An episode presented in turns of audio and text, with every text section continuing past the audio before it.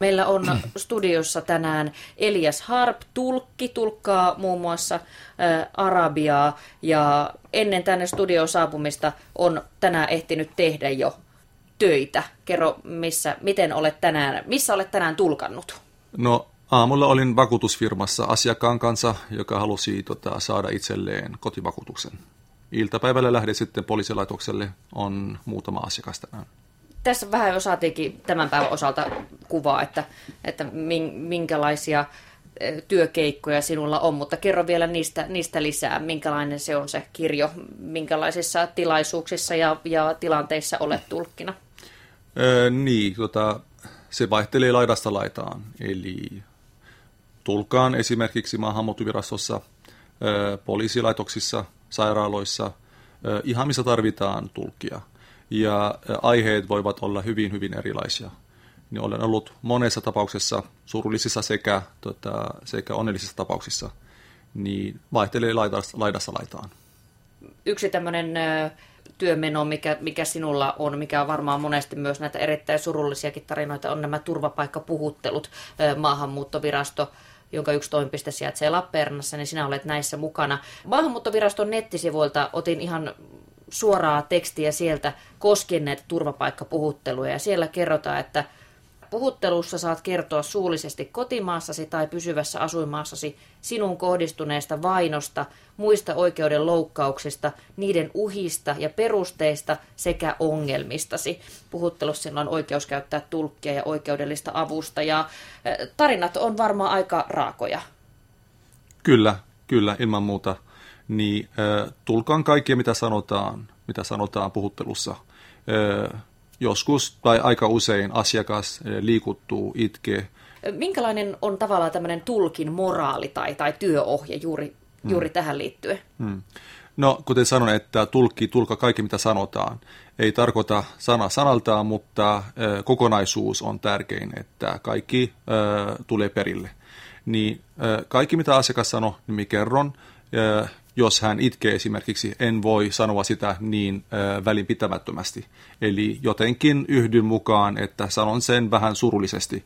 Ja jos taas hän on niin onnellinen, kertoo jostain hyvää, jostain hyvästä asiasta, niin totta kai niin eläydyn sen mukaan. Mutta en anna mitään niin minun omasta, omasta persoonastani, vaan yritän väl, välttää mit, tai välittää, mitä asiakas haluaa välittää puhuttelijalle. Jos esimerkiksi sinulla on takana tällainen työkeikka, jossa olet turvapaikkapuhuttelussa ollut ja siellä turvapaikan hakija on kertonut hänen kohdistuneesta vainosta omassa kotimaassaan, niin miten sinä tämän tilaisuuden jälkeen sitten nollaat pääsiä ja jatkat hyvillä mielin eteenpäin? töissä tai työssä olen hyvin mukana niin kuin työssäni, niin tota, keskityn erittäin hyvin, mutta sitten kun lähden kotiin, kaikki jää taakse, eli kaikki jää, sanotaan, toimistoon. En mieti niitä asioita niin kuin kotona tai vapaa-ajalla. Ja näitä surullisia tilanteita ei vaan välttämättä ole vaan maahanmuuttovirastossa. On myös tota, muitakin tapauksia sairaalassa. Niin äh, sairaalassa joku voi olla hyvin tuskissaan, joku on käynyt, äh, käynyt leikauksessa, joku itse asiassa on hirtäytynyt tota, viisi minuuttia sen jälkeen, kun ei haastatellut häntä, niin totta kai näitä, niin kuin, näitä tapauksia jää mieleen, mutta onneksi olen pystynyt unohtamaan niitä, kun lähden kotiin. Se ei tarkoita, että minulla ei ole tunteita, mutta näin pitää tehdä. Olen tehnyt 18 vuotta tätä, tätä työtä, niin en olisi pystynyt muutenkaan. Nyt me ollaan puhuttu näistä, näistä surullisista tarinoista, mutta nyt pitää mainita vastapainoksi vähän myös niitä iloisia tapahtumia, kuten sanoit, että niissäkin olet mukana. Minkälaisia mm. tarinoita näiden takana piilee? Asiakas joskus saa esimerkiksi oleskeluluvan ja ilahtuu siitä hirveästi, voi hyppiä, voi halata puhuttelija, voi halata tulkia. Kerran olen ollut mukana myös tota, ajokokeessa, niin neljän tai viiden kerran jälkeen niin lopuksi asiakas pääsi läpi, koska neljä-viisi kertaa on epäonnistunut kokeessa ja oli hyvin surullinen. Mutta sitten kun hän pääsi läpi, niin tota, hyppäsi, kun sanoi hänelle, että olet läpäissyt kokeen, hyppäsi, halasi virkailija, virkailija oli hämillään, mutta totta kai niin kuin ilahtunut myös siitä, että hän on läpäissyt viidennen kerran jälkeen. Hän tuli halamaan minua, totta kai niin kuin, tuntui hyvältä, että joku on onnellinen jostain. Monella meillä on jonkinlainen mielikuva tai jopa tiedon murusia siitä, että minkälainen kieli on kyseessä, kun puhutaan arabian kielestä. Mutta mitä sinä sanoisit, minkälainen kieli arabian kieli on? No tota, se on hyvin värikäs kieli, koska sitä puhutaan monessa monessa maassa. Niin tota, sitä puhuu noin 200 miljoonaa, 250 miljoonaa ihmistä, niin murre on hyvin erilainen eri paikoissa. Tekeekö se siitä jotenkin vaikeamman tulkata, koska jos, jos kieli, kieli vaihtelee niin paljon? No tota, murre voi olla erilainen, mutta sitten kirjakielo on sama kaikille. Eli jos joku puhuu kirjakieltä, niin kaikki ymmärtää sitä, varsinkin jos on käynyt koulua. Muuten murteet voivat olla hyvin vaikeita, mutta minä kun olen tehnyt tätä työtä noin 18 vuotta, olen tottunut, olen kuullut paljon tätä murteita, niin ymmärrän niitä kaikkia.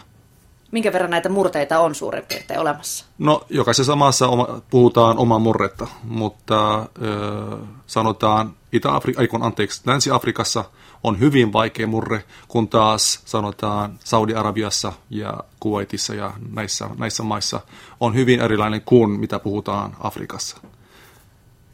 Kerro vielä, kun puhuttiin näistä murteista, että mikä se sinun oma, oma murteesi on, mistä se tulee? No, olen Libanonista kotoisin ja se on Välimerellä ja yleensä kun se on ihan keskellä arabimaailmaa, niin suurin piirtein kaikki ymmärtää sitä murretta. Tämä on maailman, on sanottu, että viidenneksi tai kuudenneksi puhutuin kieli. Kyllä.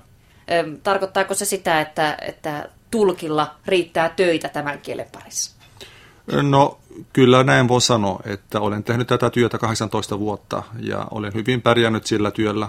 Vaikka en ole töissä joka päivä, mutta kuitenkin olen pärjännyt 18 vuotta ja, ja varsinkin kun puhun tätä muita kieliä tai tulkaan muita kieliä, niin on aina kysyntää. Arabian kieltä kun kuulee, niin siellä kuulee monesti sellaisia äänteitä, joista, joita esimerkiksi suomen kielessä ei, ei ole. Näitä on kutsuttu ainakin joskin yhteyksissä kurkkuäänteiksi. Kerro vähän näistä. Kyllä, niin tota, se on hyvin vaikea, hyvin vaikea suomalaisille. Niin tota, olen itse laatinut sanakirjaa, eli Arabia Suomi, Suomi Arabia sanakirjaa, ja siinä on myös tota, ohjeita. Eli nämä ohjeet oli erittäin vaikeita laatia, koska piti keksiä jotain keinoa, miten niin kun lausutaan tai äänetään joitakin äänteitä. Elias Harap lausu meille joitakin sanoja, joissa tämä, joissa tämä kurkkuääne tulee. Joo, esimerkiksi amal, aamer, sitten äh, kaaser, äh, hamza, jotain tällaista. Niin sinä olet opettanut arabian kieltä suomalaisille. Joo, kyllä. Olen opettanut äh, kansalaisopistossa kolme vuotta. Niin se oli vaan alkeiskurssi, kun ei ollut materiaalia ja sitten minua ei kiinnostanut paljon enää, koska olimme aina kuin samalla, samalla tasolla, joten luovuin siitä. siitä. Minkälaisia oppilaat olivat? Minkälaisia motivaatioita heillä oli opetella arabia? No se on hyvä kysymys, koska sen kysymyksen olen esittänyt myös minun oppilaille, että minkä takia haluatte. Joku sanoi, että olen käynyt monesti tota arabimaissa, Egyptissä, turistipaikoissa. Joku sanoi, että joku aina sanoi, että hän harrastaa napatanssia ja häntä kiinnostaa esimerkiksi arabian kieli. Yleensä ne, jotka matkustaa sillä alueelle, ne haluavat oppia sitä mihin asti alkeissa päästään, kun kyse on arabian kielestä? No tuskin oppilaat pystyvät kirjoittamaan oman, oman nimensä. Mainitsitkin itse jo tuosta sanakirjasta, jonka sinä olet tehnyt. Ja tämä on käsittääkseni aika ainutlaatuinen Suomi-Arabia Suomi-sanakirja. Eli oliko tilanne se, että tällainen kirja puuttui meiltä kokonaan? No se, sitä julkaistiin noin neljä vuotta sitten ja sitä ennen ei ollut yhtään sanakirjaa. Ja muistan kun tulin Suomeen 95, niin sitä ei ollut. Ja äh, onneksi puhun arabia ja eikö anteeksi ranskaa ja englantia, eli turvaudun aina niin kuin sanakirjaan, englannin kielen tai ranskan kielen, ranskankieliseen äh, sanakirjaan. Erikoista, että tällainen sanakirja on kokonaan puuttunut meiltä Suomesta. Että sinullahan sanoit, että oli, oli hyvä tilanne, kun, kun hallitsit muitakin kieliä näin ollen pystyit sieltä niitä suomen kielen sanoja katsomaan, kun, kun opettelit kieltä, mutta Mistä se, mistä se johtuu? Miksiköhän meiltä puuttui no, se? Sanon muuta, että aikaisemmin ei ollut, mutta varmaan johtui siitä, että Suomessa 90-luvulla ei ollut paljon arabi, arabian kielisiä ihmisiä. Siksi varmaan puuttui, vaikka se on hyvin suuri kieli maailmassa, mutta kuitenkin puuttui.